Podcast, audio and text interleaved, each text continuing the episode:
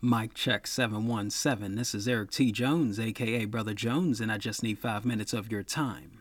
First things first, happy Women's History Month. But if I can be honest, I'm going to approach this month like it's Black Women's History Month. Before I misinterpret it, I'm not saying black women are the only women that need to be acknowledged during this month. That would be foolish of me. However, if we're genuinely interested in gender equality and equity, the insights we gain from the black woman's lived experience, the black woman's truth, a distinct truth, helps us realize there's levels to this, especially when the biggest beneficiary of affirmative action is white women. I guess the white man said if we're going to be inclusive, we might as well keep it in the family. Today, I want to anchor this episode on who some call the mother of black feminism, scholar activist Anna Julia Cooper. I encourage you to read up on Cooper when you have time. Her biography is par excellence. But Cooper's life expanded over 90 years. She was born in 1858 and went home to glory in 1964, meaning her life journeyed through the back end of slavery, the Civil War, Reconstruction, Jim Crow, and the civil rights movement of the 1950s and 1960s. If you're familiar with W.E.B. Du Bois's The Souls of Black Folk, you should also familiarize yourself with Cooper's A Voice from the South, one of the earliest sociological and theoretical articulations of black feminism. If you're not familiar with her work, don't feel bad. I didn't know of Cooper until my first semester of graduate school, which is a damn shame and is another reason why we need Black Women's History Month. The Voice of the South includes a talk Cooper gave in 1890 to the American Conference of Educators titled The Higher Education of Women. In this talk, she discusses the importance of educating women.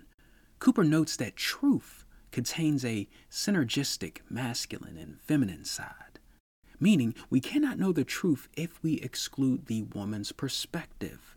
But it's not just women for me, it's black women, and Cooper understood this.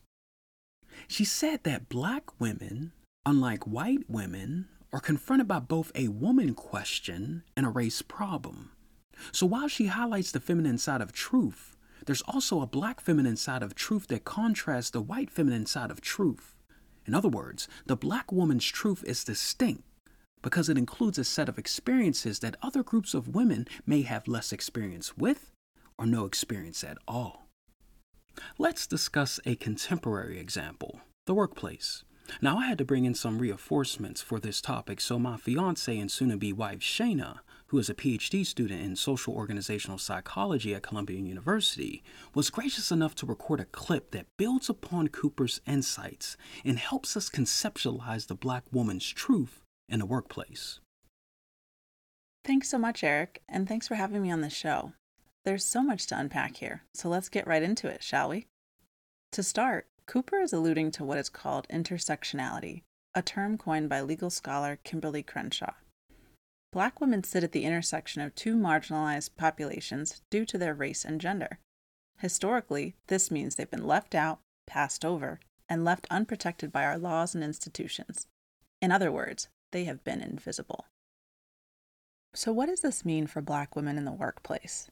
Well, first, it means that they face a concrete ceiling. Stella Nkomo and Ella Bell Smith use concrete to not only indicate that it's harder for Black women to attain leadership positions, but also that those above the concrete ceiling can't see the Black women's performance, potential, and promise. And the data shows this. Black women are underrepresented in corporate leadership starting at the manager level, and research by Ashley Rosette and others has shown that Black women are more closely scrutinized.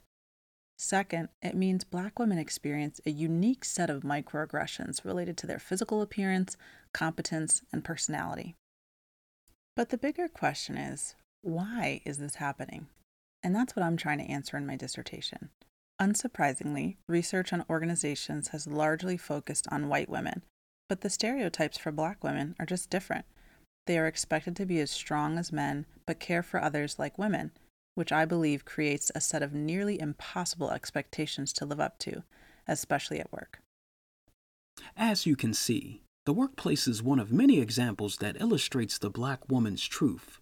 I would add more, but Shayna dropped the mic, and my five minutes are up. Keep your head on a swivel until next time.